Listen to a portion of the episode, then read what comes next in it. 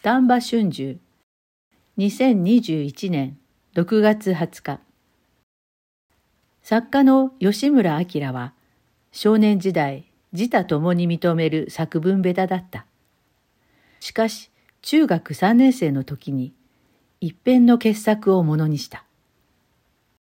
父親の死について書いた作文でこんな内容だった。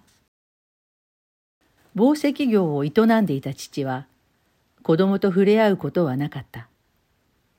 子供を抱っこするなどもってのほか。周りの父親と見比べ特殊な人間だと思っていた。そんな父が死んだ。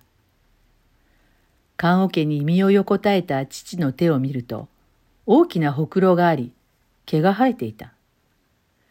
それを人差し指で触った。父が死んで初めて父の皮膚に触れた。そして父を感じた。国語の教師はこれまでの長い教師生活の中でこれほどの作文を読んだことがないと絶賛した。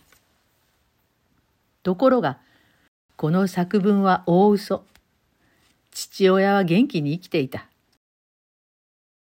有島武雄が幼い我が子たちに向けて書いたと言われる短編「小さきものへ」の中に「お前たちは遠慮なく私を踏み台にして高い遠いところに進まなければ間違っている」とある。子供が飛躍してくれるのならば喜んで踏み台になるというのは普遍の親心だろう。吉村の父親はとんでもない作文だ。と怒ったが、この作文をきっかけに眠れる才能に気づいた吉村は作家の道に進んだ。図らずも作文は踏み台となった。そのことに父親は後に苦虫をかみしめながらも喜んだに違いない。今日は父の日。